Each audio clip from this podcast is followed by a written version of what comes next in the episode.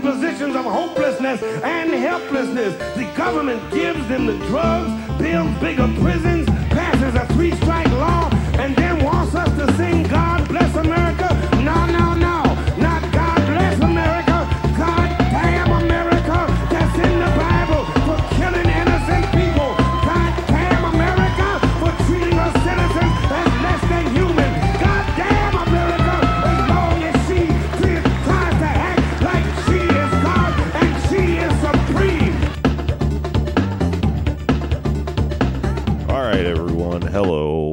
Welcome to Pod Damn America, a podcast that's very long sometimes. Not today, though. Hello, I'm Jake. See what I did there with the A's? I'm Jake, the podcast with eight A's, like the Randy character. I'm Jake Flores. I love that. Alex Patak is here. Hey, I'm Alex. I'm Jake and Anders' friend. Welcome back. Anders Lee is here. Anders Lee here. Nice. And Clark Jones, welcome to the show. What's happening? What's going on? Oh, not much, I'm man. here. Not much. here. Thanks for. Fresh Uh, off homecoming. are you back in New York? No, I'm talking about the DNC. Oh. It's like Oh homecoming. yeah. it is The like coronation. homecoming. The DNC. We'll talk about that shit a little bit uh, later. It's on the my notes for today. It's pretty stupid. It's in the news, and it did, does not require much research to talk about. pretty much passively watch it and just lose your mind. I'm going to do an episode today, or we're going to do an episode um, pretty casual, comedian style. We just riff on the news um, because I'm tired because we just did a long, Yeah. long, long series where I had to do a lot of research and make a lot of notes. And uh, most people emailed me and told me um, that they, you know, really like those episodes and uh, they appreciate my hard work. And I had one email from someone though that said that they hate them and they prefer when we just fuck around. So this episode's for you, big guy. I am not trying at all today. Uh, Hey, Jake, send in more comedian style episodes. yo, man, I'll take it if that's what you want. If that's what you people want. Ask Stop no more. reading. Yeah. Rely on your natural intellect to just kind of know stuff. Yeah. Set your destination to Rift City, folks. Um, just Watch this it- be like our saddest episode we've I ever weird. recorded. I don't know where this episode's Well, going. They basically asked for Twitter as a podcast. It sounds like Yeah. We're doing this like- for one person, just uh, dumbing down as much as we possibly can for I- one patron. Uh, you know, but I mean, satisfied. it's not as though this is a thing we've never done before or don't do all the time. You know, I am kind of joking. I mean, this is just half the show. Half the show's comedy No, I made shit. it a point to not take in any news or information uh, over the past week. I have no idea what's happening. I've been in a sensory deprivation tank. Uh, I have no uh, contact with the outside world, so this is going to be pure off the dome reaction. Yeah. Mi- like weird minimalist comedy, like an anti podcast podcast where you are commenting on nothing. Yeah, Oh, okay. the Seinfeld of yeah. I know you guys can't see Anders today, but he is shrouded in shadow. There is no visible Yeah. part of him. It's because of my hat. You see, if I I only take off need the hat, conspiracy it's- theories from you. Yeah. Tell me where Nixon's men crossed the line and get the fuck out. Anders, the for the DNC listener, was is, is actually on the moon. The DNC was held in the moon's chambers. God damn it. which is Oh, I flat. couldn't trust this guy. the flat moon, by the way. I for the listener, so we're doing this in like a Zoom chat, and Anders is wearing like a bucket hat, like Fred Durst, but he's lit, lit from the back, so he's just a silhouette. So he looks like uh, someone on like a true crime show that's like, and then it, you know, I have information about the DNC. Well, see, the great thing about this hat, it can be a bucket hat, it can be a Gilligan hat. If I flip it All this right. way, it can be a detective hat. It can be a cowboy hat. It's it's All right, it- amazing. you guys got to really see this hat. I don't think it I, gets Give it I for posted diversity. photos of it, but my uh, girlfriend is gonna break up with me if I don't stop wearing it soon. yeah. She's like furious. At me Ladies for hate buying when this men hat. empower themselves with a good hat. It's true. Well, that's the thing. This thing is my retirement fund because as you guys can see, it has the temporary, temporary Washington football team logo because this season they don't got a name. So Anders is now gesturing to his hat, which we cannot see because he is a shadow. it Wait. says There it is. WAS on the front Oh. in the uh, colors. And I bought this. something. Yeah. The- Wet ass Ass stickler. Stussy, all yeah. of their Ass sports. yeah, they probably didn't realize the wet ass pussy was coming out. So inadvertently, all they just have one year of merch that all looks very much like it says wet ass pussy on it. Right. That's another reason I have. Yeah, this stuff is just going to appreciate in value. It's going to be so. This is so 2020. They they have. I bought a uh, mask, a COVID mask, which I'm not going to use because that's going to be the most 2020 shit in like 50 years. Going to be like Okay. people used to wear these masks all the time, and you had an, an NFL team that didn't have a name. It just says Washington Football Team. Uh, that's going to be worth. That's going to be so much. Worth How so much do you want for it? I'll give you anything you want. It's I going have be to have this relic of history. Yeah. Yeah. Damn. No, I think you're onto something. You should collect as much of that merch as possible because it's weird. That's yeah. I've already spent uh, over a hundred dollars, but like I said, it's going to come back in spades. it's an It's investment. gonna come back in space. We're off. It's we're- it's coming back.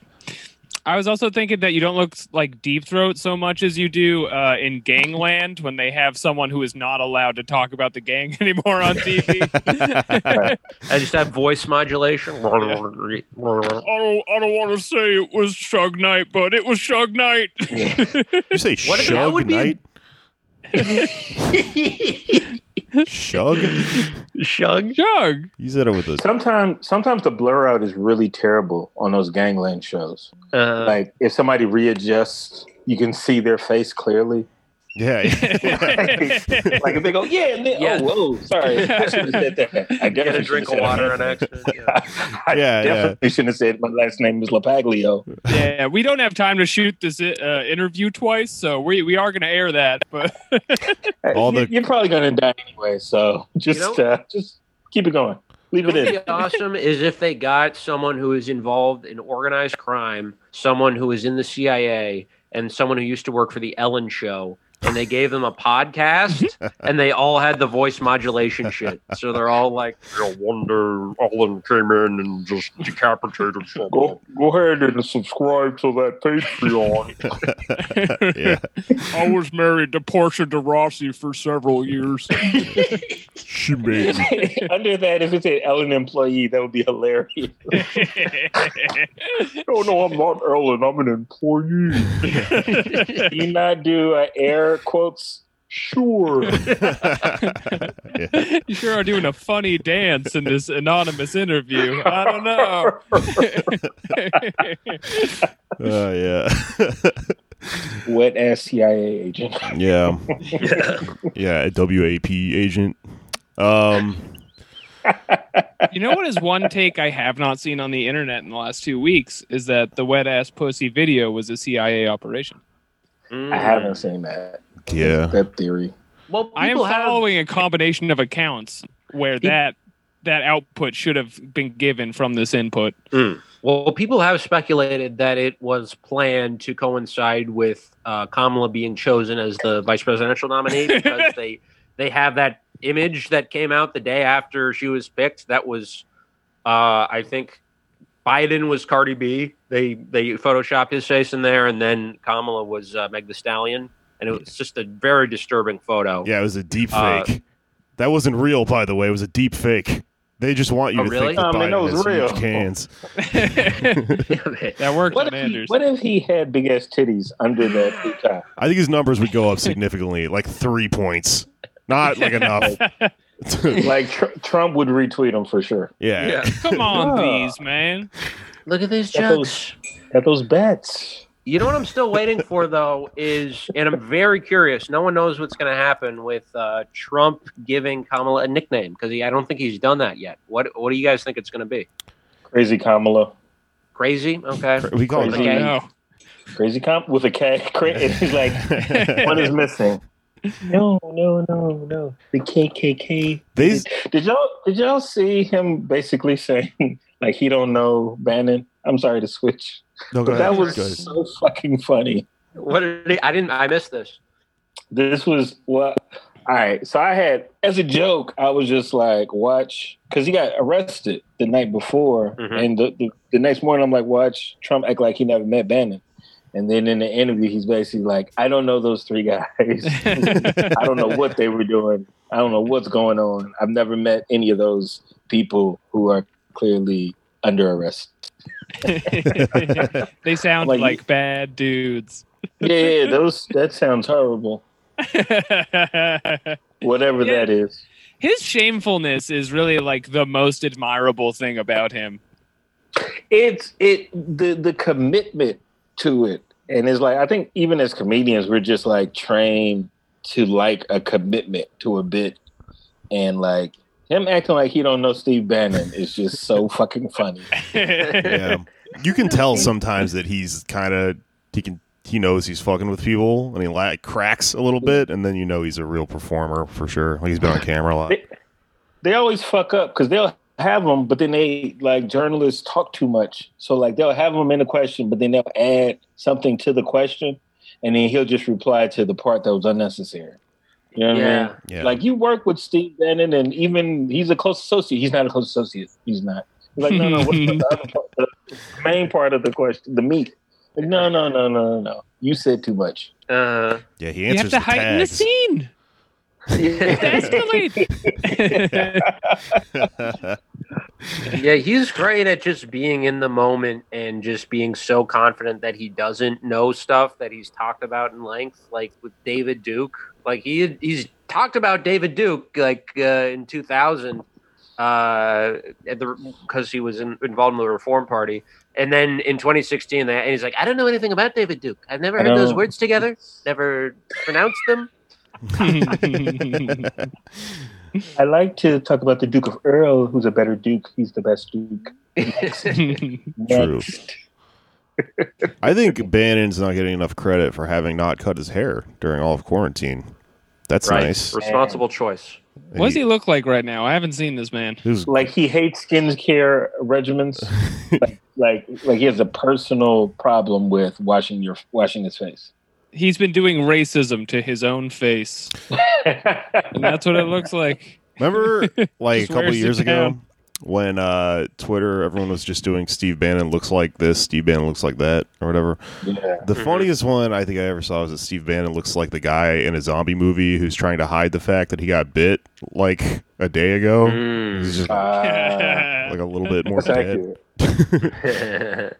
Him and Bolsonaro have that thing where they look just half dead, but they're like reanimated somehow. I don't know. But no, he has long, glorious, like silver hair. He looks like J Mascis or something. I mean, he's got to catch COVID now. I bet that's going to happen, especially that he now that he's going to jail. Well, he was Yeah. social Yeah. distancing though. He was on a he was on a yacht. he was Right. not cutting his hair, and he was on a yacht, and he was saving his money. Not building a wall. True. Yeah. Yeah. Do you guys think? Do you think Trump Trump has had COVID and just like kept it under the radar? Mm. Sure.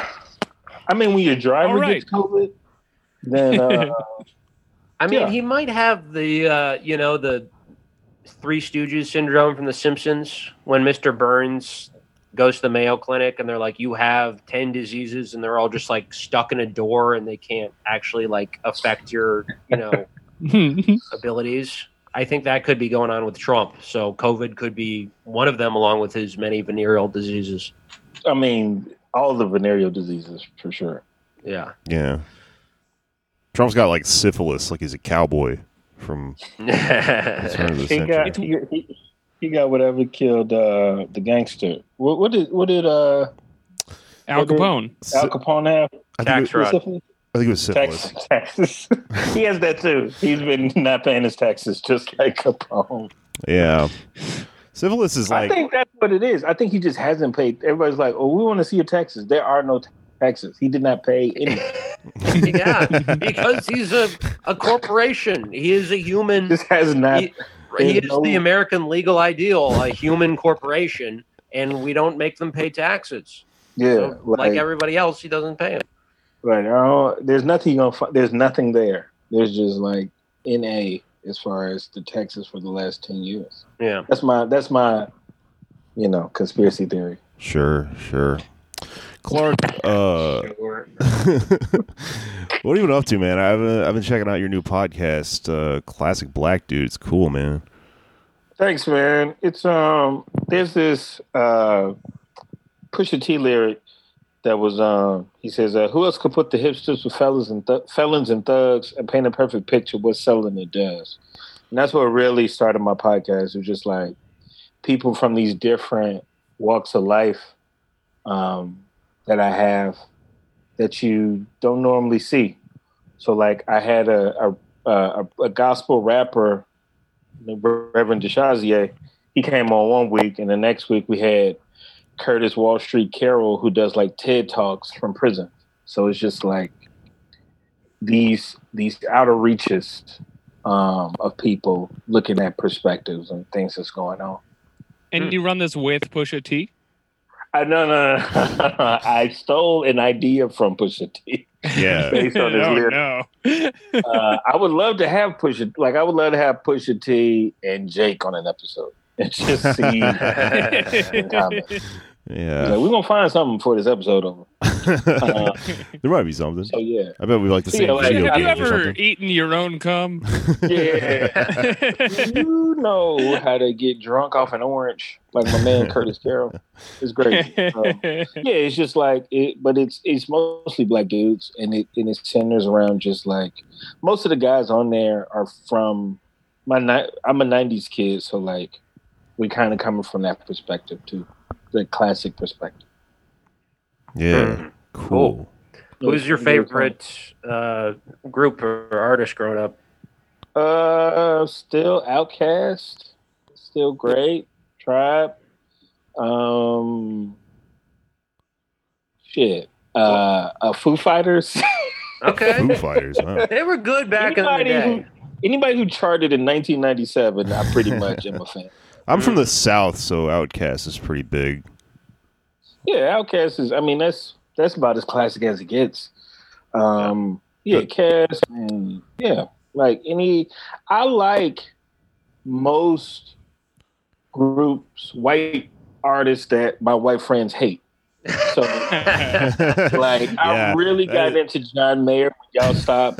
Like, I really, I really got into like Nickelback when y'all stopped really? and it's just like yeah whenever y'all start to hate a, a musical artist that's when i really dig into it i That's got a, I got a whole five minute chunk on creed on my album just because yeah Creed is underrated. I'll say it. they got That hits is, that is actually amazing because it's a that's a very white thing to uh, when a white band starts to like go on the decline, you disown it as a way of showing that you're not that white. Uh, so for you to take it on, it must be so amazing to watch a white dude's like head scrambling it's to be like, oh wait, no, I actually do like them. i mean No. they had a i mean they i i i, I mean okay okay wait, wait, wait, wait. Is that why you do it? Because I've uh I've it's known a just a lot of natural I've gotten into music conversations with like black people and stuff growing up where like this will happen and I'll get a guy who's like, Oh yeah, like the red hot chili peppers and I'll be like, I can tell that you're trying to connect with me over this thing, not knowing that I actually think it sucks. And then I'm like, wait a minute, are you fucking with me on purpose? Because that's very funny if you're doing it, but also you probably don't know, you know, fucking really obscure punk music and shit that I listen to or whatever, you know? Oh, They wear man. socks on their penises in public. Yeah. That's unheard of.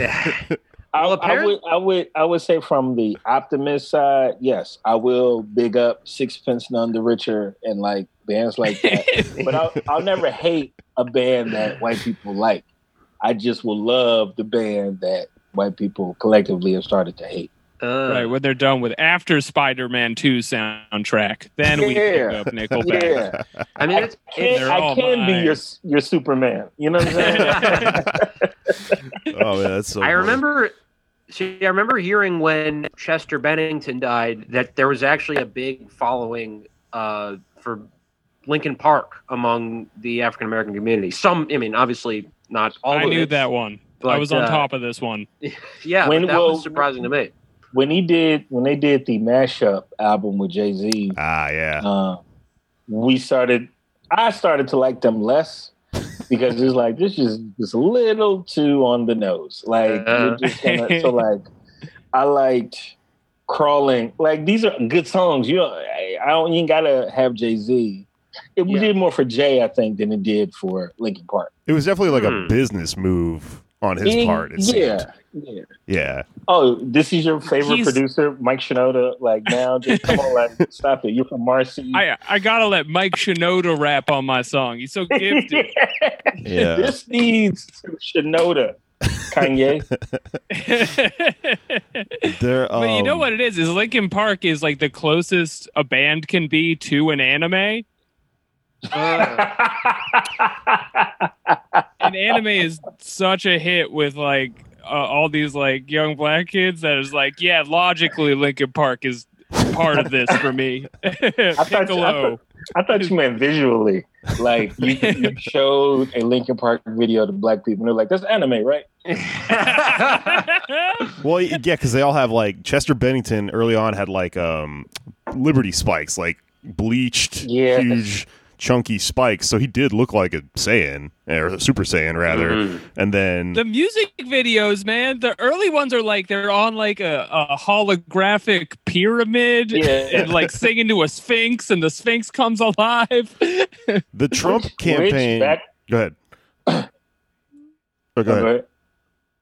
I was going to ask which backwards in group do you prefer, Linkin Park or Nine Inch Nails?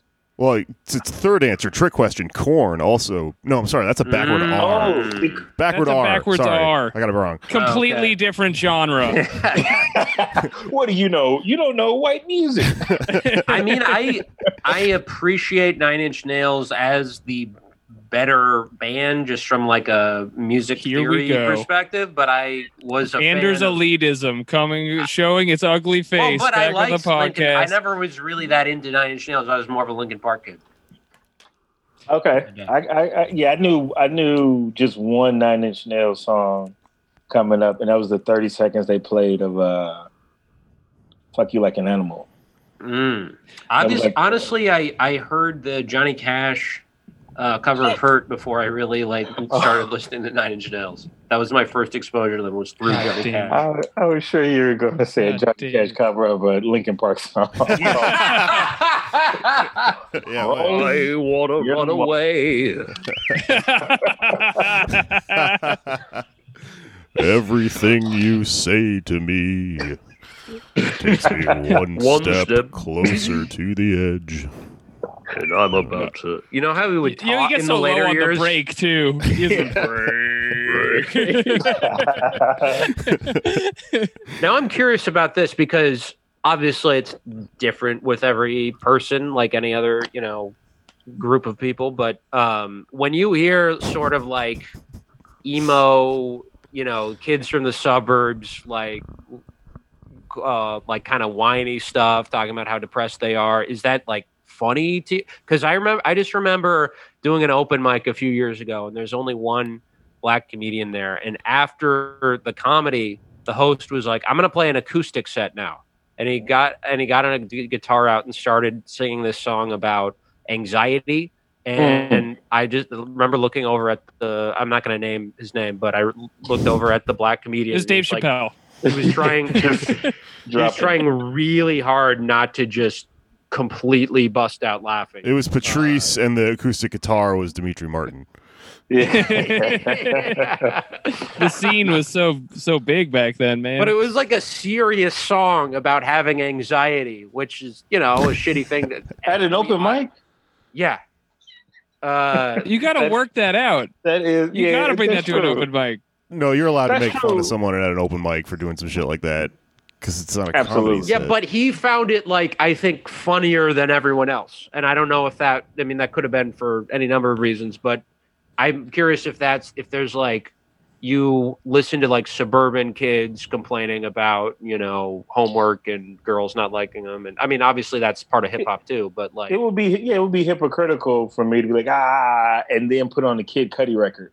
It's Mhm. like, sorry, Nightmares are scary. here's Kid Cudi with Suicide. Mm, I'll take three. Like, like every song, and I mean he's a good looking dude. Yes, he's from Cleveland, but like, you know, it, looking at him off the the the eye test, you're like, what you, you know, what you. Or what are you suicidal about? You know what I mean? But I love I- Cudi, so I can't make fun of uh, anybody of any race who's like, "Yo, this sucks." Mhm. I was so jealous when Kid Cudi got to replace Reggie Watts on Comedy Bang Bang for a season. Oh, did he? I, d- I never even. A guy Was that- who was like more famous than the entire show is just like, yeah, I'll just be the funny background guy, I guess. I love it because I'm like, I respect, but like other people make music besides Reggie Watts. It was just like a t- like every show was like it was like Key and Peele and Comedy Bang Bang. And like every show was like, well, there's only one black person who can make music. it was weird, Watts. right? I it was a kinda the run. same thought, you know, but it's a little bit kind of. I'm not gonna say it, but Right. It was just like, all right, we get it. Uh, and yeah, there's a lot of musicians though. How many I'm saying. cocaine nails do you need? You How need many- all of these jobs? How many acapella layers do you have to have before you're like, all right, this is enough? You know what I mean? Okay, it, like for friends, cool. Like uh, Eric Andre, Key and Peele, I get it, but it was just it was just 20, 2009 through 2013 was like the Reggie White show. yeah, for sure. Mm. I was a I little. know y'all don't want to agree. I know y'all scared to say it, but y'all know it's true. no, Every intro to a comedy show was Reggie Watts. No, I always thought there's this old Paul F. Tompkins album where he's making fun of jazz music, and he's like, you know what I hate when you watch jazz music is when they uh, all the musicians uh, laugh at, at like a jazz joke where you think, and what happens is they all you think they're gonna go Wah, and they actually go wow, and then they all laugh. And uh, I was listening to that, and I was like, this is what Reggie Watts does. Like this is exactly It's it's yeah. And look, he's a comedy. I mean, a musical and comedy just genius and a great, nice man. But they were stretching it real thin uh, for a few years with like everything. Yeah. Well, the, I, I don't have the power to come out against Reggie Watts like this, guys. I'm gonna, you're gonna need to I cut me out have of this to. episode. I want to. I want a time machine just so they could send it like a fake. I can be a fake Reggie Watts and send in music just to see if they know. yeah, that's uh. what? That's a Reggie Watts. Have you seen the time, like what a guy would do with a time machine versus what a woman would do with a time machine meme that's going on? There's, there's like a meme, and that would be Clark as the guy is just undercutting Reggie Watts, applying to comedy Bang Bang and shit. Yeah. I mean, I don't want to get too into comedy politics and stuff, but it's like, you know, you look at stuff like that and you go, all right, well, this is like a small group of people and everyone's kind of making these power grabs and there's this like Illuminati that's sort of running shit, you know, and it, sh- it changes who it is every once in a while and stuff. And it's like, yeah, it was just the same people passing stuff back and forth, you know, and it's not a good system. Yeah, it, was- it was. It it's was almost an like a loop in a way. Like they were like, look, all we're gonna make all comedians super rich for four years, but y'all better get it as much as you can get, because after that, it's it's back to Louis C.K. Right. Well, also, we're disgusted by them now. Yeah, it's back to making people who hate y'all rich again. Yeah. The y'all. amount of shit people did in like 2012 in the name of alt comedy. Kristen Schaal has a special where she comes out, does not do anything for like six minutes and goes away, and it's on HBO.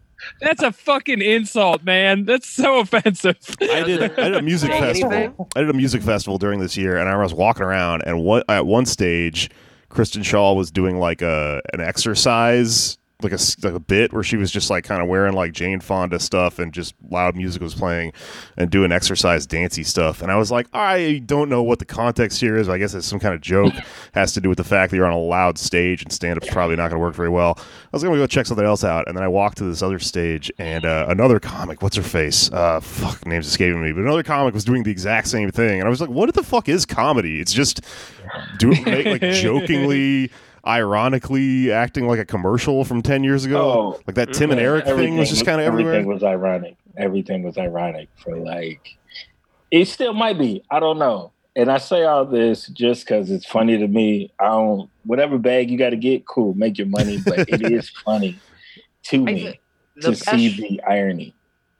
The best one I saw, this was around that time too. There's this guy I would see around who all he would do for his entire set was just go, yeah, yeah, yeah, Wait, I've definitely Yeah. seen that. I'm trying to Yeah. remember what this is. yeah, yeah, yeah. That was it for like three minutes. And the inflection would change sometimes throughout the yaz. Uh, Mhm. a lot It's of an acting hated it. exercise. They like teach you that if you go to act, take an acting class. Sure. Well, yeah, they'll do the uh, A, B, C, like two people having a conversation, but this was just one guy. Yeah, Oh, oh. yeah, yeah. I will say one of the most brilliant things I've ever seen, and hopefully y'all won't say like, "Oh no, that's hack." But uh, in Canada, there was a guy who did a bit where he was like in a full black leotard, face, head covered, all of that, and he just had like an iPad on his chest, and it was him on stage, but the video was of him doing his set, and the body was him doing act outs.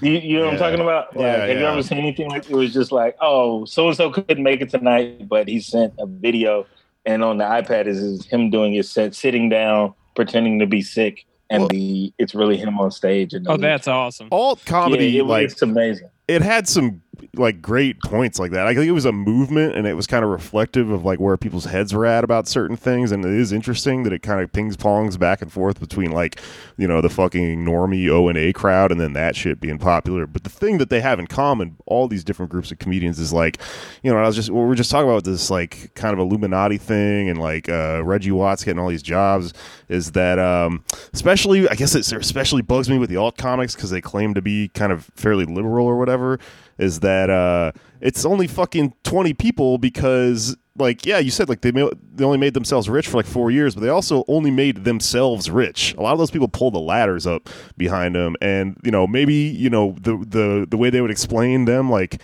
helping other people out is i got my one friend a job you know i brought in like one other person or whatever but Right. there's very few socialist usually- comedians Yeah, they, it's usually your closest person who probably wrote some of those jokes that you that got you the deal. You know what I mean? yeah But Mm. and then it's still not even like uh, it's it's a lot of that, man. When you look at any subsector, any like oppressed or underrepresented group, it's like what happens when you do get in? Do you bring um, the culture with you, or do you just bring your two or three of your friends with you? And are, are you bringing them with you? Are they already destined because they're with this group or this agency? It's it's.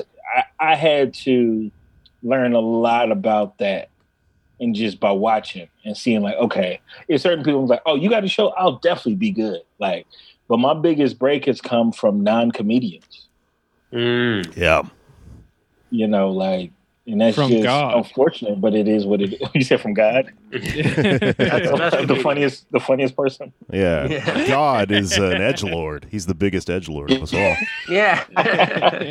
he's so counterculture He's a cruel motherfucker. Um, yeah well, I know you gotta gotta get out of here in a little bit, so I didn't want to ask your thoughts on some political stuff. Well, as long as we're doing what our show's ostensibly supposed to do, uh, let's talk about the uh, let's talk about Kamala a little bit.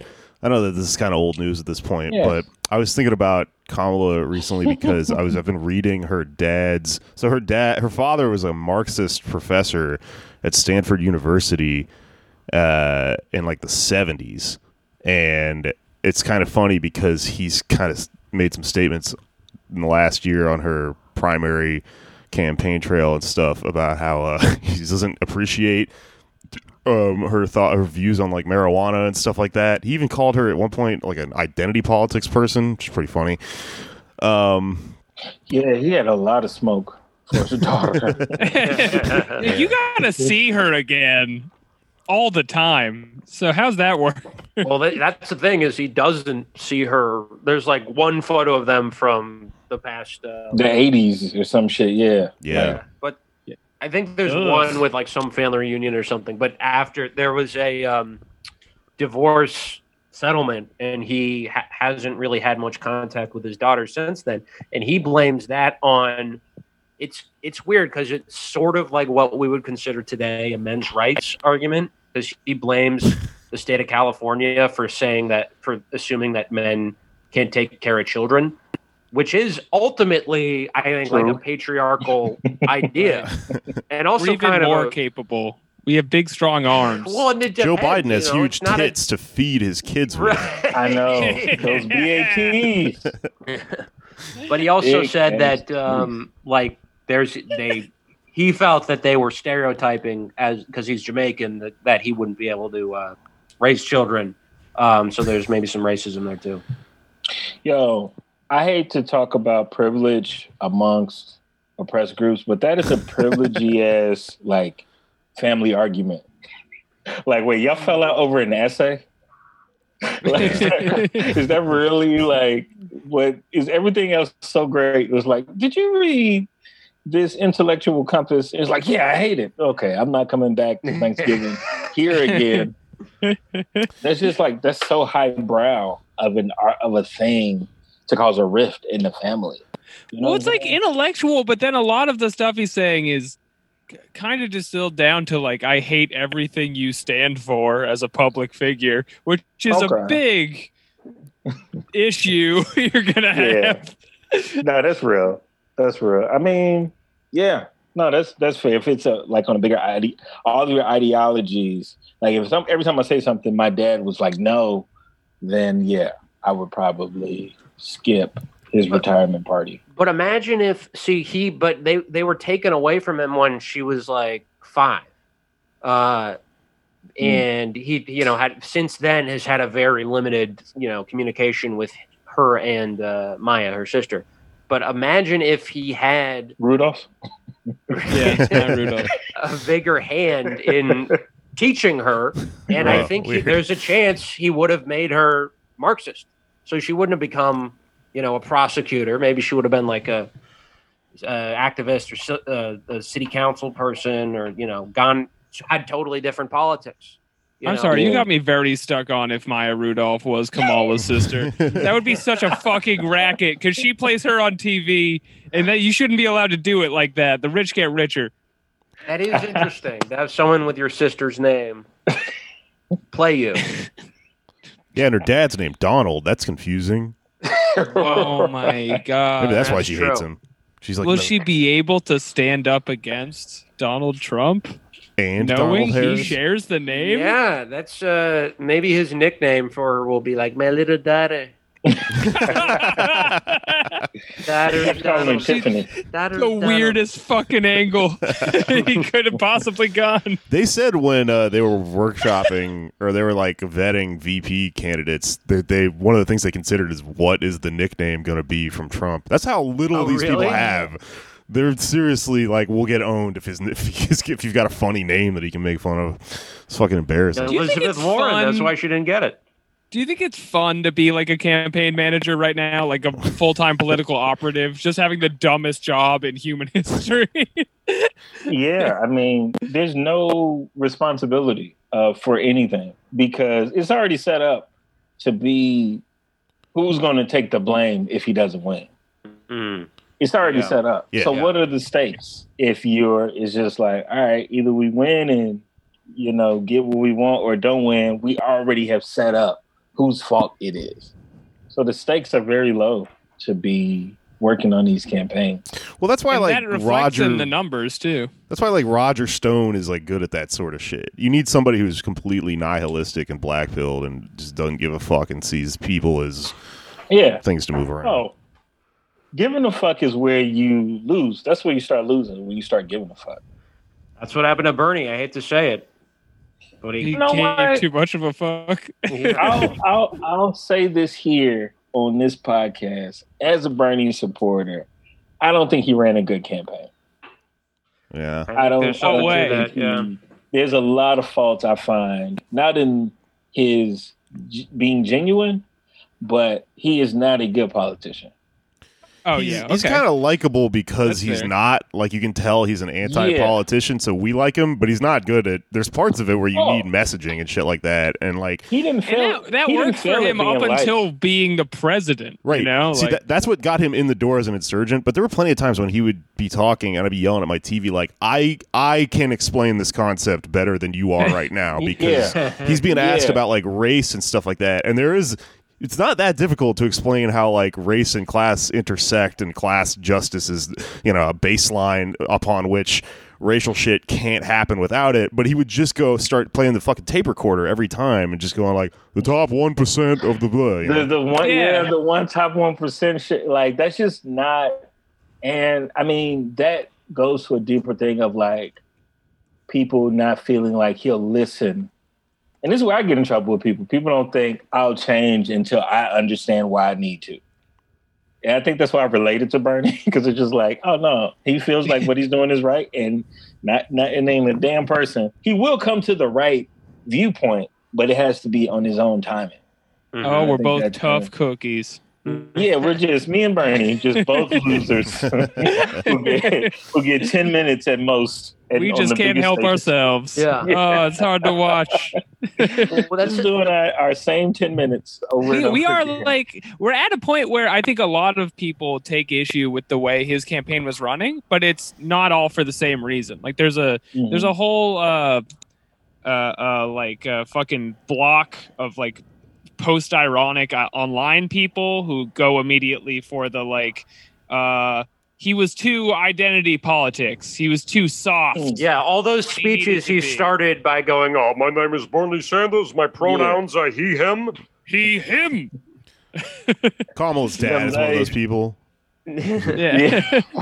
and then the, but then on the other side, there's like all these people are like he wasn't nice enough to the rest of the Democrats, and it's like, well, I don't think that either. Like those people are fucking dogs. yeah. I mean, the problem is there's nobody with his politics, very few people, I mean, there's starting to be, who are like trained in running a national campaign and like the finesse and the real politique that you need as a politician to be able to do things like, I don't know, criticize your opponents, like actually Yeah. have a consistent message and not be too afraid to say like Joe Biden is a liar.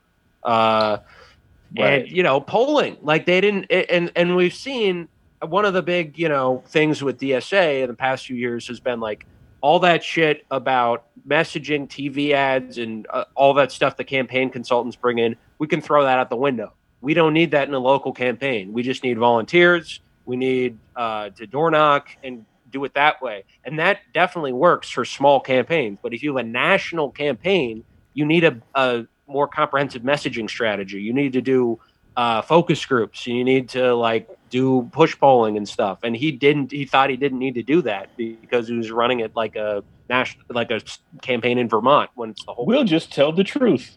yeah, Yeah. oh well, that work. Yeah. Yeah. I mean, this country. Yeah, I think it's Meanwhile, you're facing an opponent with huge natural titties. Who's I gonna win at the end of the day?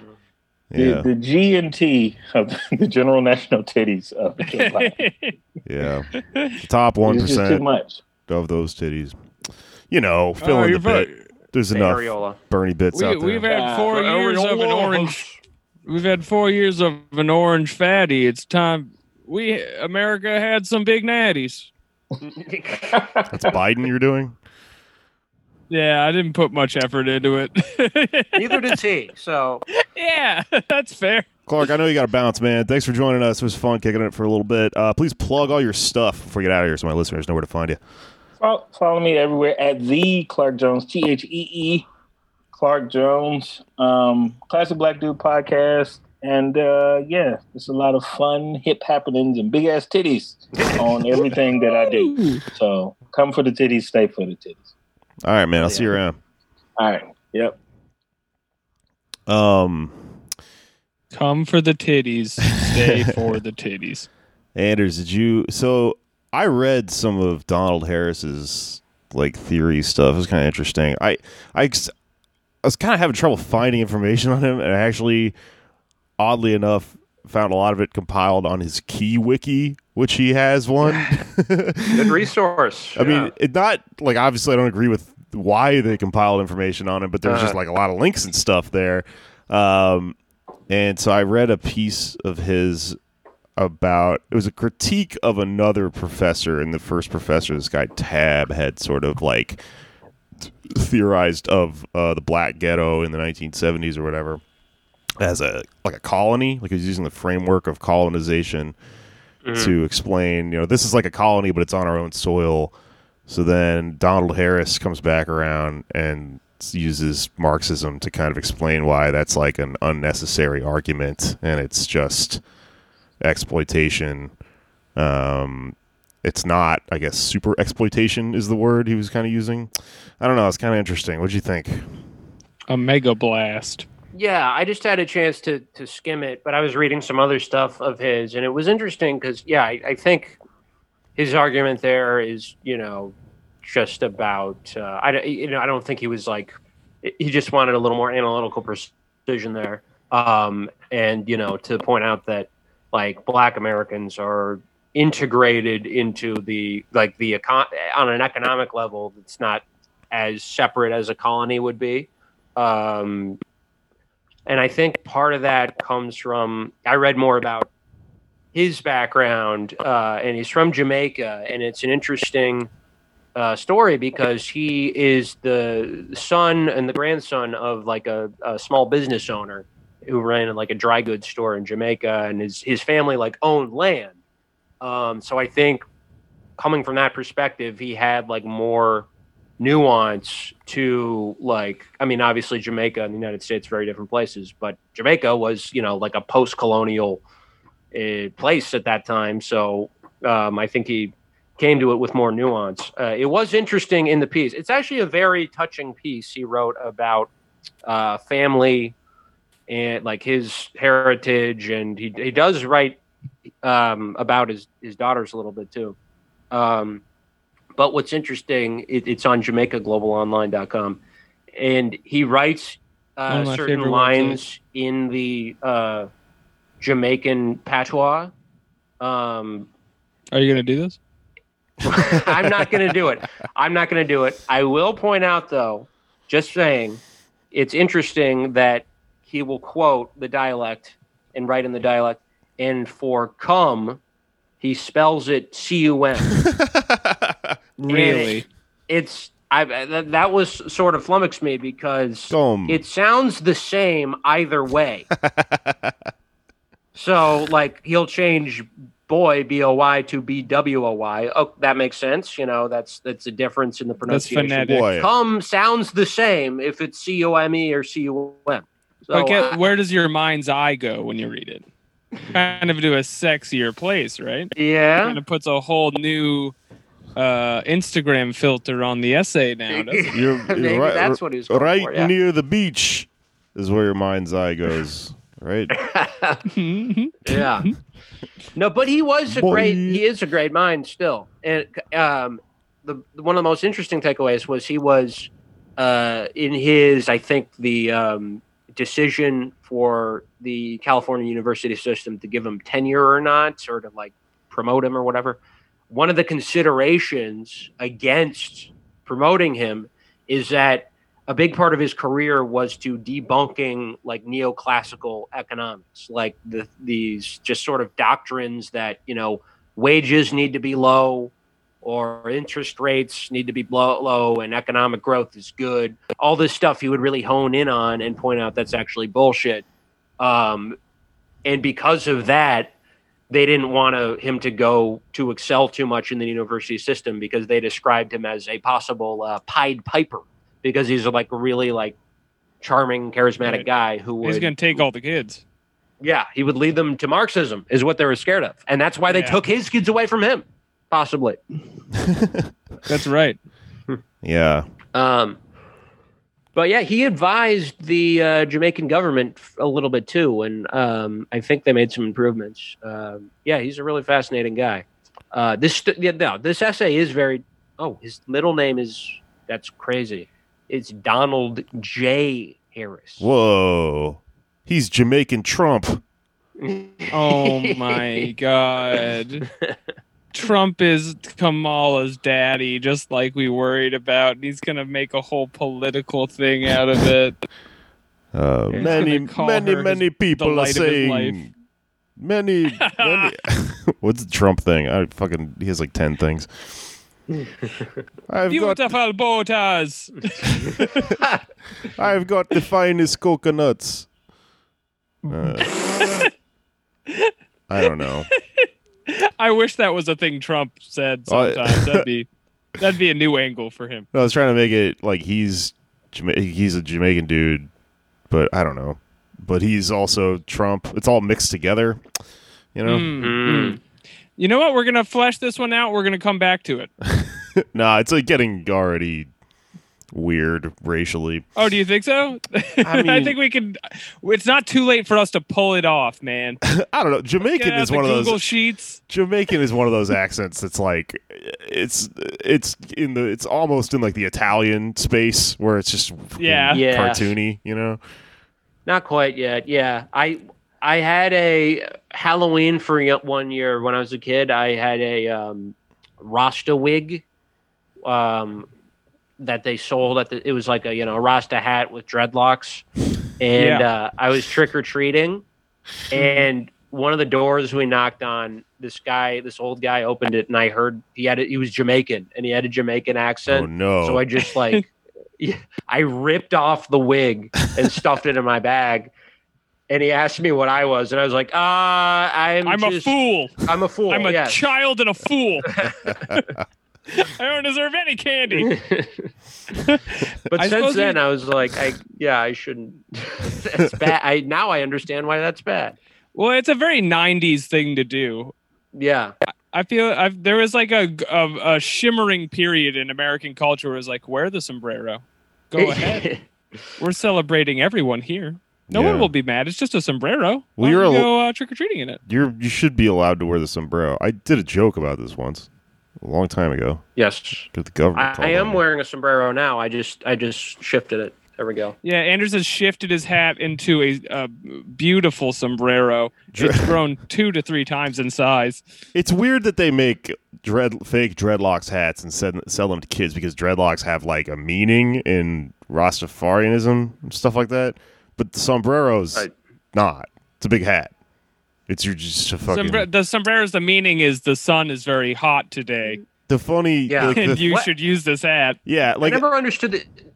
it's not. There's no ceremony where like they put the sombrero on you when you turn 13 and you become a man or something like that. It's like, it's not. It's a festive hat. Sometimes they put like rhinestones and shit on them. Right. I think that yeah, that I do think the the appropriation stuff can go a little too far because the like the conclusion to it is Right. like, okay, I guess I should only wear shit that's made by and for white people. Like yeah, or Right. get we need to work out some Foo-woo. sanctioned thing where it's like For us, white is us. okay for for us, white us, foo It's just like old English judge wigs. Bua, bua. Four whites by whites. Ooh, like the anime people say. Ooh, Ooh. ooh. ooh. One stereotype ooh, do. I look white? Ooh, Oh man, dude, it'd be so funny to make like FUBU style clothing, but it says ooh on the side of it, and you sell it to basement people.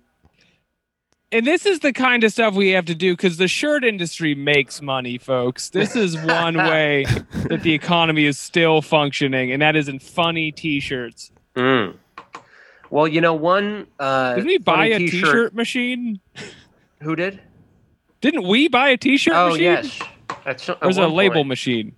Oh well, you know. Okay, so we don't have a screen printer. I was thinking about getting one of those at one point, um, and then also I ordered us a label printer. And uh, when COVID happened, all bicycles in America were sold and they were out of stock for like months. Still kind of hard to get one like out of the factory or whatever. And those label printers, everyone started selling shit from home. So like those like label printers that you used to print out uh shit for for mailing and stuff and merch and with the scale and all stamps.com bullshit, they sold out immediately and uh I I just it never showed up, so I called the company. I ordered this shit in March, and they were like, "The earliest we can have it to you is in December, right?" And we like already sold. What? Yeah, there's they have to make them all from scratch because like they sold every label printer on Earth when quarantine happened because everyone's selling shit from home. So like, uh, yeah, I just go to the post office. Uh, I, I have a, The production in our society is fucked up. We have bought that label printer. You you should give it to us now. I, I can't. Let us the take control. Ah, damn. yeah, We need Donald Harris to advise us on our microeconomic uh, decisions.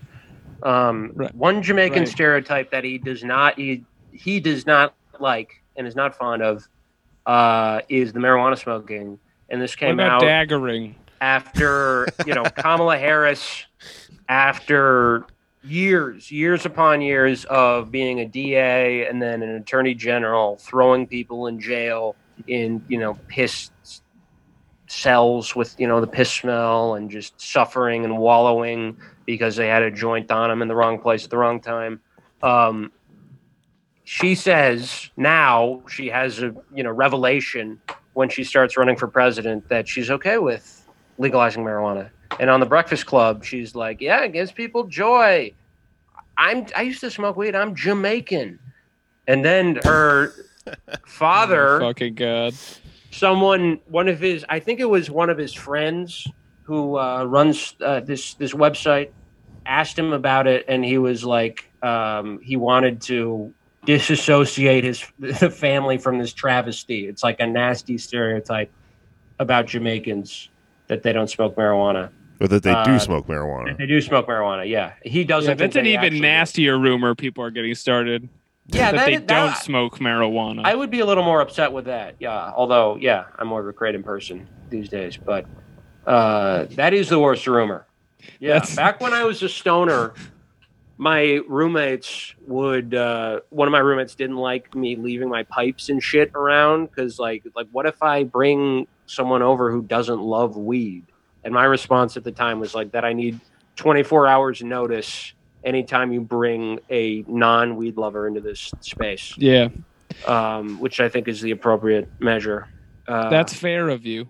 yeah. I warn people now that I don't, I barely smoke that uh, that I'm coming.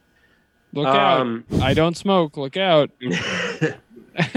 I'm doing way harder stuff now. yeah, not it's Uh, not harder. It's it's the same level of. I'm Jamaican. I don't love weed, and I'm coming. you know what I'm saying? Spelled in a really specific way. yeah. should, should we talk about the DNC at all? Did you guys watch it? I watched What'd a you little bit of it, man. So it's so it's so long. It, it's just like four, s- five, six straight days of nonstop like Tim and Eric level absurdity. I uh I caught clips the first couple days, and then I watched a little bit last night, and I fell asleep because a bunch of bullshit went down. But I uh did you see like the first night? Stills from Crosby, Stills, Nash and Young played that song uh stop everybody look what's Oh, going down yeah. and then it Is was- that who that was? uh yeah except that old boomer guy just the weird rando old guy uh, who's playing the guitar and singing on the left is stills. Then there's in front of a green screen and the green screen it's like american flag but it's red and blue to symbolize like the unity. And then to the right there's some actor some black actor. I can't remember exactly why this person was there, and he was just doing interpretive dance while wearing like a Hamilton costume and a cape. It was, it looked like fucking Adult Swim. Like it was like unreal that this is the fucking the party that's probably gonna win. You know. um, but it's so.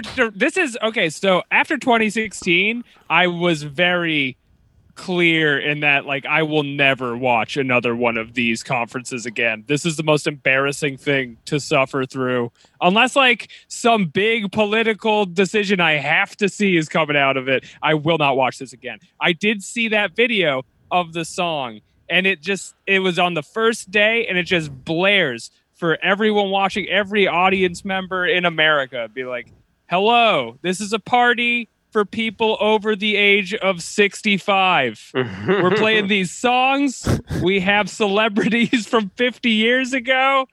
Get amped up. We have Billie Eilish on. She's confused. yeah, what the fuck was she doing there?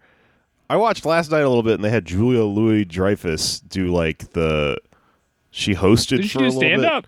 No, she did like really, really tense, tight, curt, like um, like Oscars kind of humor. Like she emceed for a little bit, and she was like, "Mike Pence is the current vice president.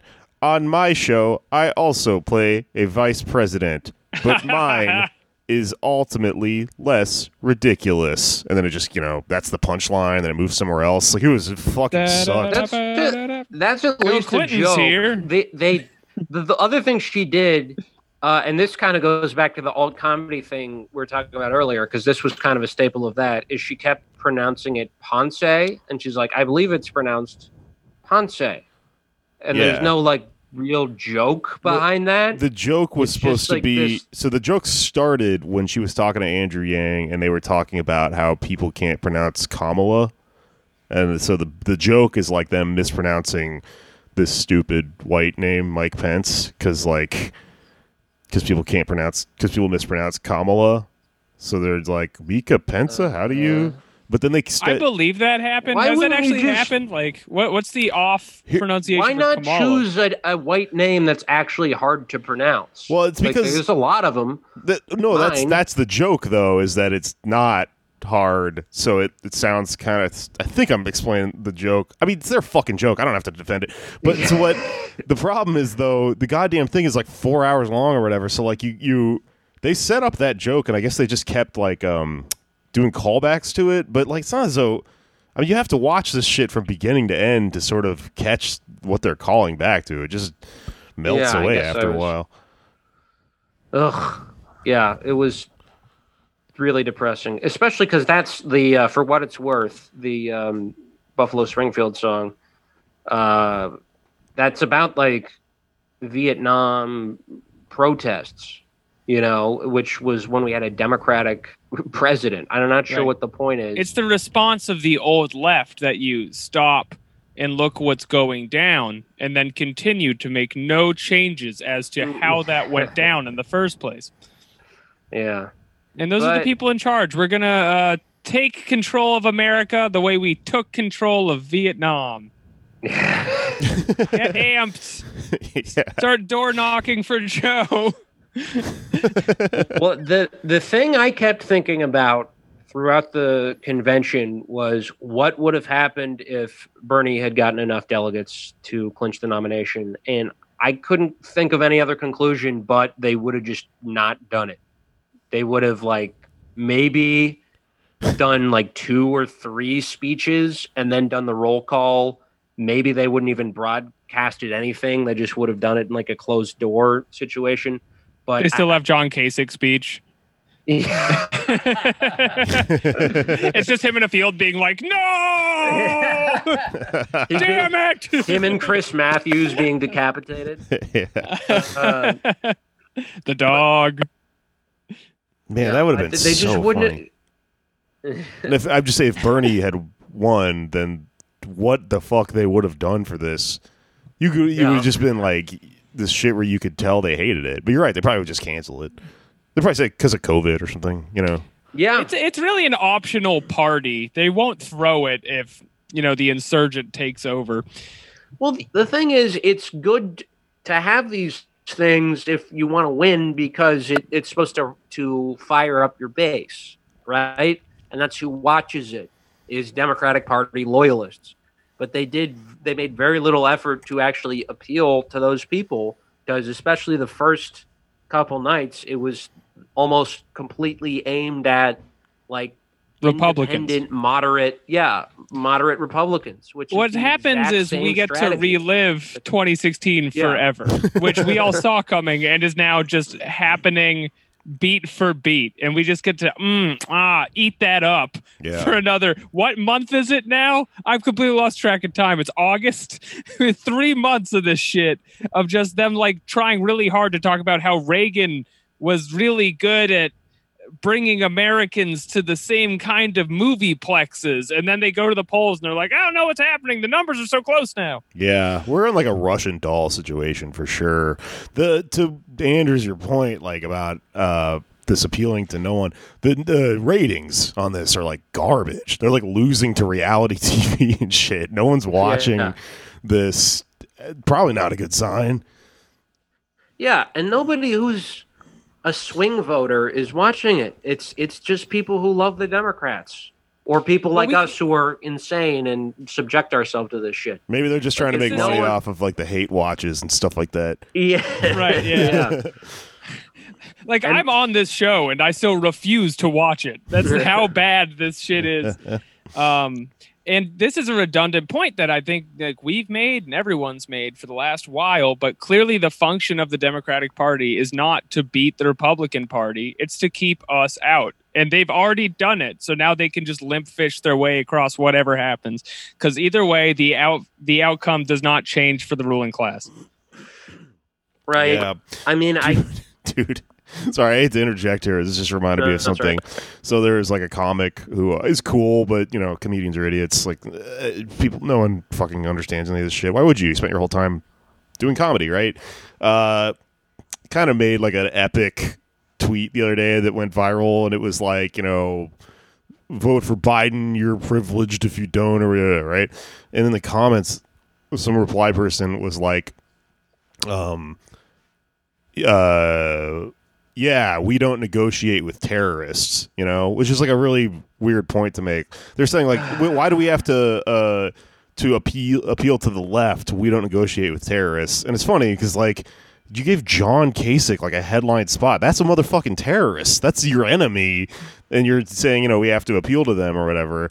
Um, but then this person got so, someone right below them. Sorry to just talk about Twitter on the podcast, but someone below them found a picture of that person's mom hanging out with Donald Trump and Ghislaine Maxwell. Oh yes, ah. okay, I did see this. oh yeah. yeah, it was it's rare you get like such a picture perfect burn like that. My It's God. incredible how many people Ghislaine Maxwell has hung out with. That like a ran- you just find She's a random so Twitter popular. person. They should have had her at the I wish- convention.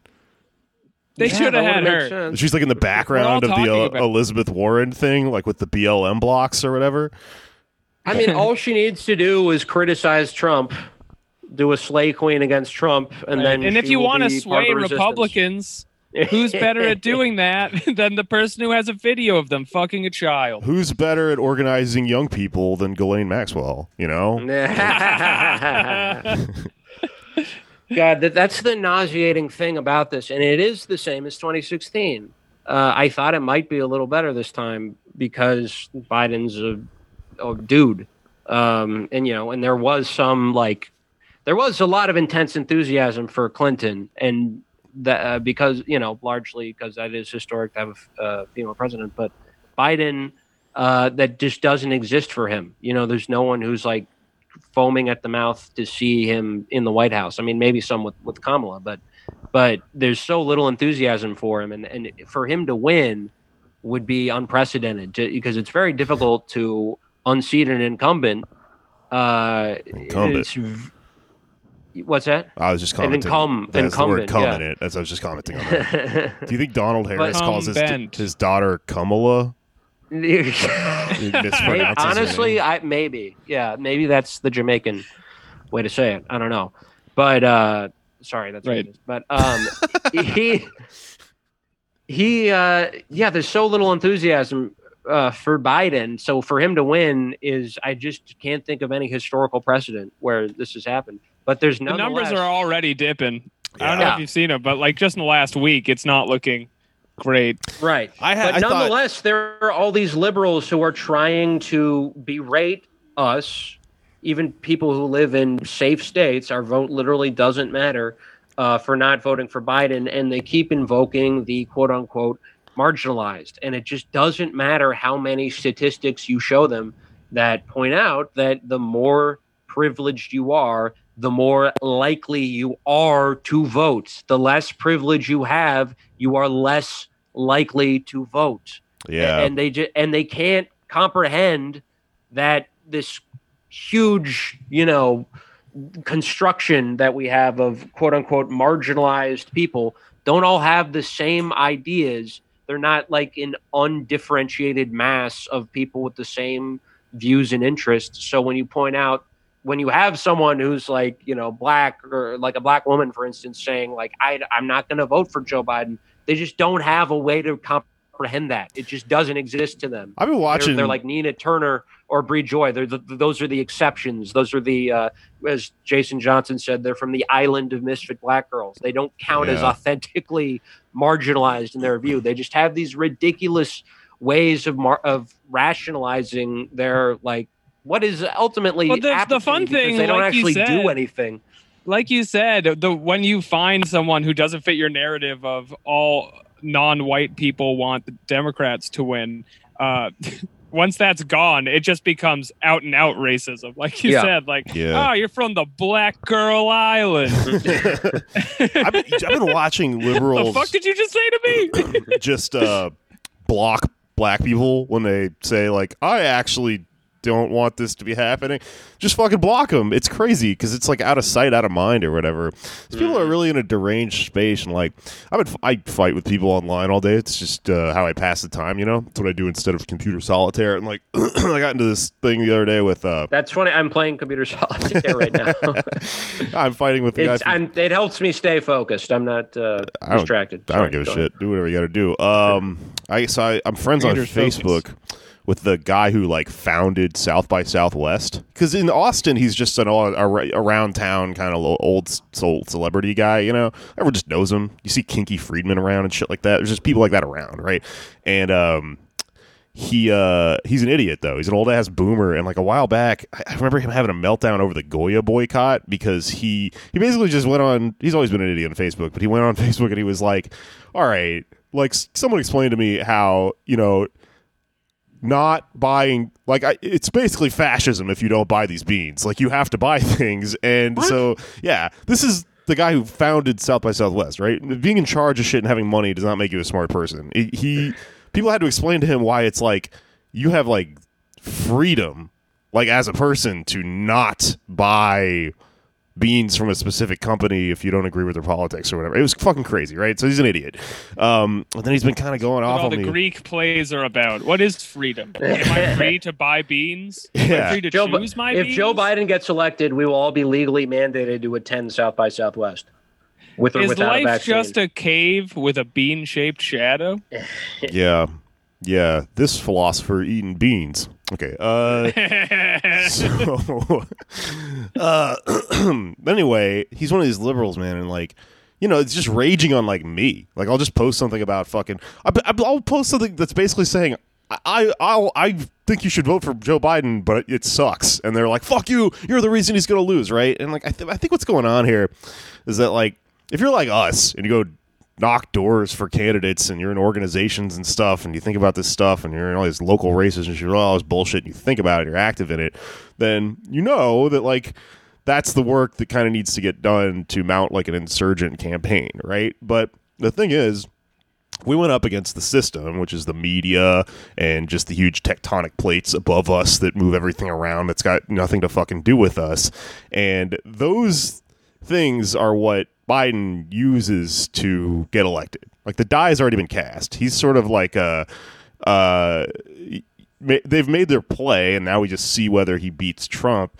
And no civic engagement from us is really going to affect that, but it could. It's the thing is, liberals are very passive, right? So they they've never knocked a door or fucking phone banked or anything. So their conception of what our side of the race was is that we just also were passively cheerleading and like yelling at people on Facebook, and that's how Bernie got to the point he got, right? So they think I think that that's the game, and then now it's like now you do this on our side or whatever, and like it's it's right there. The, there's a phone banking Biden program. You could do it if you want. None of these fucking people are doing it because politics, you know, to them it's this theater thing where you just uh, there's no there's like there's the you the person, the Biden campaign, the outcome, and then like dots in between, and there's just question marks, you know, and there's there's no engagement. There's, no a- like connection to you and the outcome.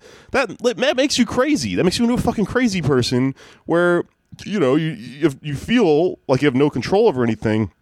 So you get this idea, which is that it's a cultural shift. You have to literally run around society grabbing every person you know and if they're the bad person if they're the thing you're deranged about you know which is like this is like the left's version of like a fucking boogeyman or a scapegoat is uh or the liberal left mind you then you know you, fucking freak out on that person. But like they could be like phone banking and trying to get like people who don't think about any of this shit ever the people that don't vote you know to fucking vote for biden they probably win. It'll never happen though There's a reason the people who get very into us- uh, affecting votes, the vote guy, is the same person as the boycott beans guy generally. And the reason is your entire view of politics and your view of changing and interacting with the world is consumption. Mm. Because that's everything we do in our society. And that that's I mean, it's not just about like what beans you buy at the store, it's what TV shows you watch, what kind of uh like do you do you consume racist media or do you consume like heroic media? It eventually is all just like we're all just buying beans. Yeah. You know what I'm saying? i my it's all beans from start to the top. I don't get. So, what was his? Because he's a liberal, but he was against the Goya boycott.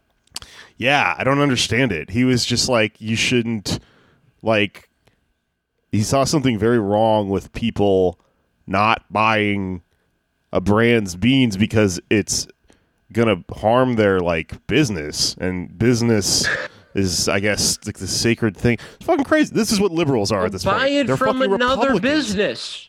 Yeah. Yeah. You're gonna get beans from somebody who's making money. What like what the fuck do you think? It's the market. No, these That's people literally capitalism. But that's what a fucking liberal is at this point.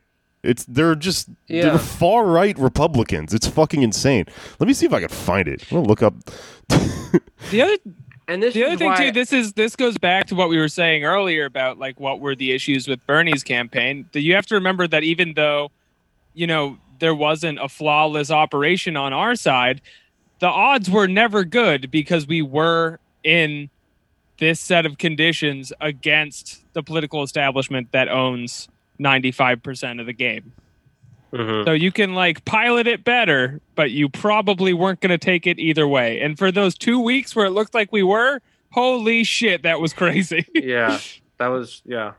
I mean, and that's the thing about that's why I say I think the convention would have been canceled because if you look at the uh, not even the, dele- the delegates, the people appointed to run the convention, they are like health insurance executives. So, uh, like, how would that that would that just wouldn't have happened to have all these people uh, organizing a conference for someone who wants to take away their livelihood and and yeah, be, like uh, abolish the industry they work in. Like that just wouldn't have happened, you know. But it's uh, I still think it's like a would have been a worthwhile confrontation. Okay, Um, go ahead. Did you find it? Yeah, I found it. It's fucking weird. You want to hear it? yeah, yeah. Let's hear it. Okay, this is the guy who founded South by Southwest. Uh, damn me, screw me, shut my mouth. If you believe in economic boycotts, that if you don't like a company's owner's beliefs, you should urge people not to buy the products of that company, then you support blacklisting. That was his angle. If one urges everyone to not buy boycott because its owner likes Trump, then one thinks it was morally justified when the film industry banned the Hollywood 10 from working because of their political beliefs. If you want to ban Mel Gibson from working because it said that he doesn't like Jews, then it's morally, morally okay for Dalton Trumbo to be blacklisted because he was a leftist. Grow the fuck up. freedom of speech should mean freedom of belief, and if you don't like what someone thinks, you are fine with uh, trying to destroy and then e- economically, then you don't support freedom of speech. You don't support freedom of belief. You don't support, uh, you don't believe in the Bill of Rights. That is your right. But when leftists do that, they are giving the right moral permission to do the same. It's fascist. And the right has always been more effective and sustained at shutting up voices they don't like far more than the left. That was about beans. It's all sounds about like the- beans, Jake. This sounds like the the cancel culture thing. I mean, this guy. I'm not even uh, for the boycott. No, I don't give a shit. You know, if you buy Goya or not, it doesn't make a difference. But like, yeah, what what is your? That's it's a liberal position to boycott Goya. yeah. You're just he's just a businessman, and he's offended on behalf of business people. Yeah. Which legume, Western man? Well, it's a fundamental like this guy just doesn't understand power. Like not an individual person boycotting something has very little power. It's not the same as like the blacklisting of fucking Hollywood. What do you mean? That that was the employer. Yeah, how is that? Is Congress doing hearings and like shutting Goya out of the bean industry? Are they like like purging Goya employees from you know American citizenship? Like none that has nothing to do with McCarthyism. I don't know. Um should we wrap We've this all up? learned a valuable lesson today. we should probably get the fuck out of here. Uh, we're getting close Yeah. to episode length. So, any, I don't know anything else before we wrap up. Um, there's the uh, Pelosi. Uh, well, did we want to talk about the the football team more? Because they had that. This is my new beat. Here what is else? my, uh, what else do you yeah, have? Anders is our sports uh, columnist. what else do you have about the football team? Well, as you were pointing out, there was a headline about their new uh, president Yeah, of the. Uh, but- I guess a foot, hear this? football teams have presidents, which is the thing I didn't know. And uh, yeah. So the Washington football team, that's temporarily called that because they're renaming it from the Washington Redskins. There was just an article I thought was funny because it said they've hired a black president, but didn't say his name. So it's like f- football team, black president, just all vagaries. yeah, it sounded like they hired Obama. Yeah. yeah. He, That is what comes to mind as an American for black president. But you know the thing about if you want to be the president of football, you got to have big hands. true. See, Well, this Donald guy. Trump has small hands. this guy's name uh, is Jason Wright. He was a uh, football player for a while, and he also, after his NFL career, worked for McKinsey. Um, and he takes sort of the he has like Buttigieg like rhetoric. Um, when he's talking about the name, he's uh, he talks a lot about like it's not. ju- he- This is a quote from him. No In one, truth. no one ever thought a small town president could become mayor of a football team and bring a new, new kind of sports to football. Yeah, like listen to what he's. This is what he's saying about a football team changing its name. It's a culture transformation first to make sure that we have an organization that people want to be a part of and that will expand the value of the franchise and make good things happen. In truth, what we are doing is much more than a new name. It is a new identity, a new way of engaging with the world. It's going to inform the way we embed in the community, the way we engage with the fans. Like, what does any of that mean? Why is everything? This everything guy's like not this? using enough football terms to be the football president. Get him out of there. You can't say it's a Hail Mary with a setup like that. Get the fuck out of this job. football guy 101 is you use the metaphor of getting into the end zone as a to for everything literally everything you start Right. a restaurant where it's like touchdown nachos and stuff it's the only thing you- Uh-huh. it's the language you speak The name of the franchise is the Special Teams. Our Um, defense must be stronger than the offense of racism abroad. But in terms of the name, so he's he's talking about this like engaging with the community stuff, uh, and I think what he sort of means by that is they are trying to get feedback from the fans as to what the new name should be. Uh, my cards are on the table. I would like it to be the Washington Hogs. That I think is the only uh, name that makes any damn bit of sense considering that was already the nickname for um, the offensive line in the 1980s. And it's, hogs are a very football-like animal. It's just perfect, absolutely It's a perfect. football-like animal. Yeah, they It's are. a- they, Ah, they pigskin, guzzle yeah. The down in football is made of them. Yeah, Yeah. Um, it's not funny. I think It's a good point. Washington it should be clowns. That'd be funny if there's a football team whose mascot is clowns. that yeah, would like be tough clowns. Yeah, like That- big I- ones. I would be somewhat okay with that. What I don't want is them to choose the Red Wolves, which now What? seems to be the leading. It's so stupid. The most Does boring Washington fucking have name. wolves? No, there's no wolves. I mean, actually, Oh, you know I'm what? There might be. Off. There are deer here. I've seen a f- there, there. The Rock Creek Park is huge, and there are deer and like I saw like a stork yesterday. It's like there's a crazy amount of wildlife here, but I don't believe there are wolves.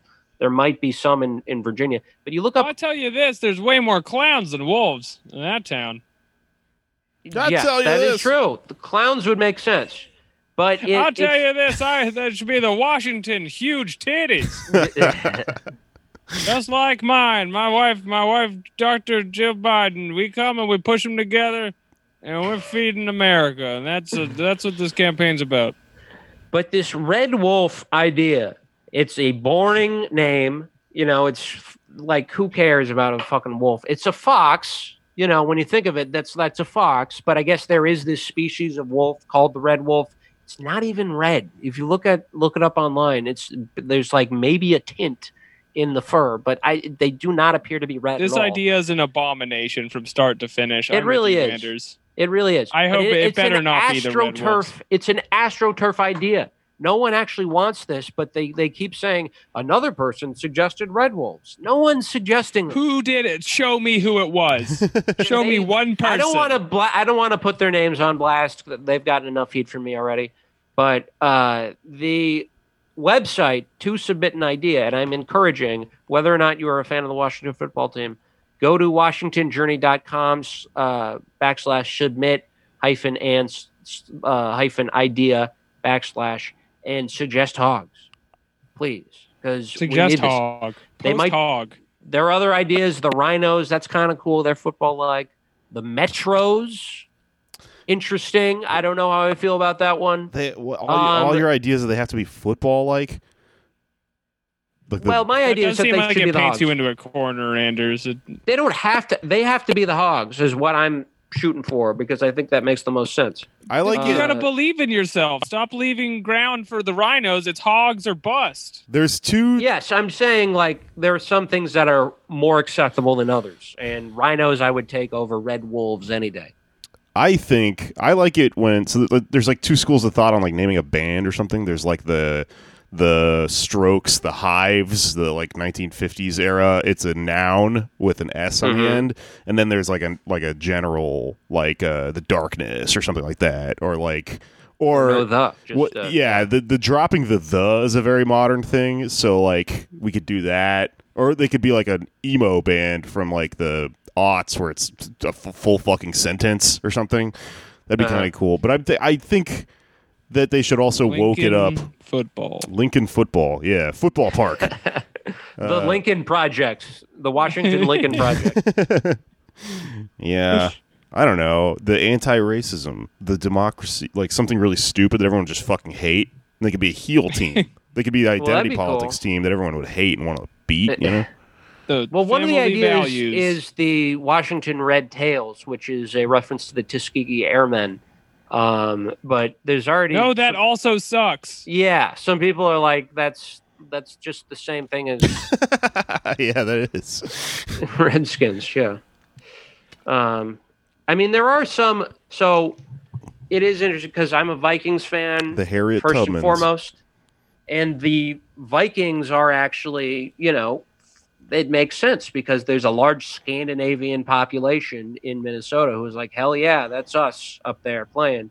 But th- that doesn't, ex- that's not the same thing as the Redskins, right? There's, there wasn't like an indigenous uh, group population in DC that was clamoring for like a slur to become, you know, their team. Uh, um, but in Seattle, I will say, I was sort of offended at one of the potential names for the hockey team, which was the Nordiques, which is the stupidest fucking Wow. with a Q. And they say it with a patois like that. yeah, the Nordiques. The Washington Uh, but Cum. thankfully,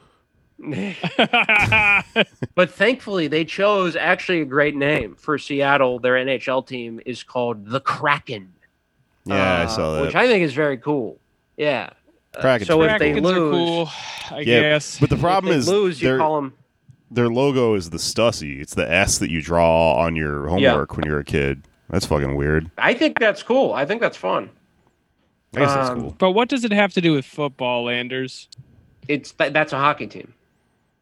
Okay. Seattle is all right. the. Seahawks. You're the for football. sports correspondent. sports correspondent. I think of the it's great. I don't know. I think I Kraken is great. sports. If they lose, you can call them the Karens, and if they win, you can call them the Seattle Kratom. When we break up this show, I want to be the relationship expert. That's Okay. my new role. You are a married man, so that makes Yeah, sense. I'm a man of I'm a man of wife and a man of Christ. I want to do uh, My two commitments. I want to do What's action. I'll tell you, there's one storm I can weather, and that's a argument with the love of my life. and I can help you with your storms. Please help me, help her accept my hat. She uh, hates it. There is only so much I can do. I've been trying to buy a bucket hat for years, and part of part of a relationship is saying, "I won't have a bucket hat," and I'm I'm not a man anymore. How about a Mr. Bucket hat? You know, it's got a little face on it. It's upside down. Stick Like his- Mr. Potato Head, but it's a bucket hat. No, do you remember that game, Mr. Bucket? There's like a commercial from the '90s. Oh yeah! It's like funny because he keeps going, "I'm Mr. Bucket. You put your balls in my mouth, Mr. Bucket." It's like someone did it. Someone did it as they slipped it in there as a joke. Somebody in the '90s. even funnier than "Don't Wake Daddy," that was also a pretty previous king of funny board games. Let's get the fuck out of here. We're at an hour and a half. That's a podcast. Agreed. Lots of jokes in here for you. All right. No boring mm-hmm. research. You didn't learn anything today. Hope you enjoyed your slop. You beautiful angels. I know less than when this started. I learned a little bit about Kamal Kamal's dad. That was pretty cool. Okay. Uh fucking plugs. Listen to Why You Mad. Listen to this show. Sign up for our Patreon. We have merch for sale. It's all linked and all this stuff. And um give us a review on iTunes so that it outweighs the people that organized harass me all the time and uh, try to to sink our ratings. Um, I know you're listening, chuds. There are like full. There are chuds who are like learning Final Cut and shit, and listening to entire podcasts of mine to I don't know to show them to Big Jay Oakerson or something.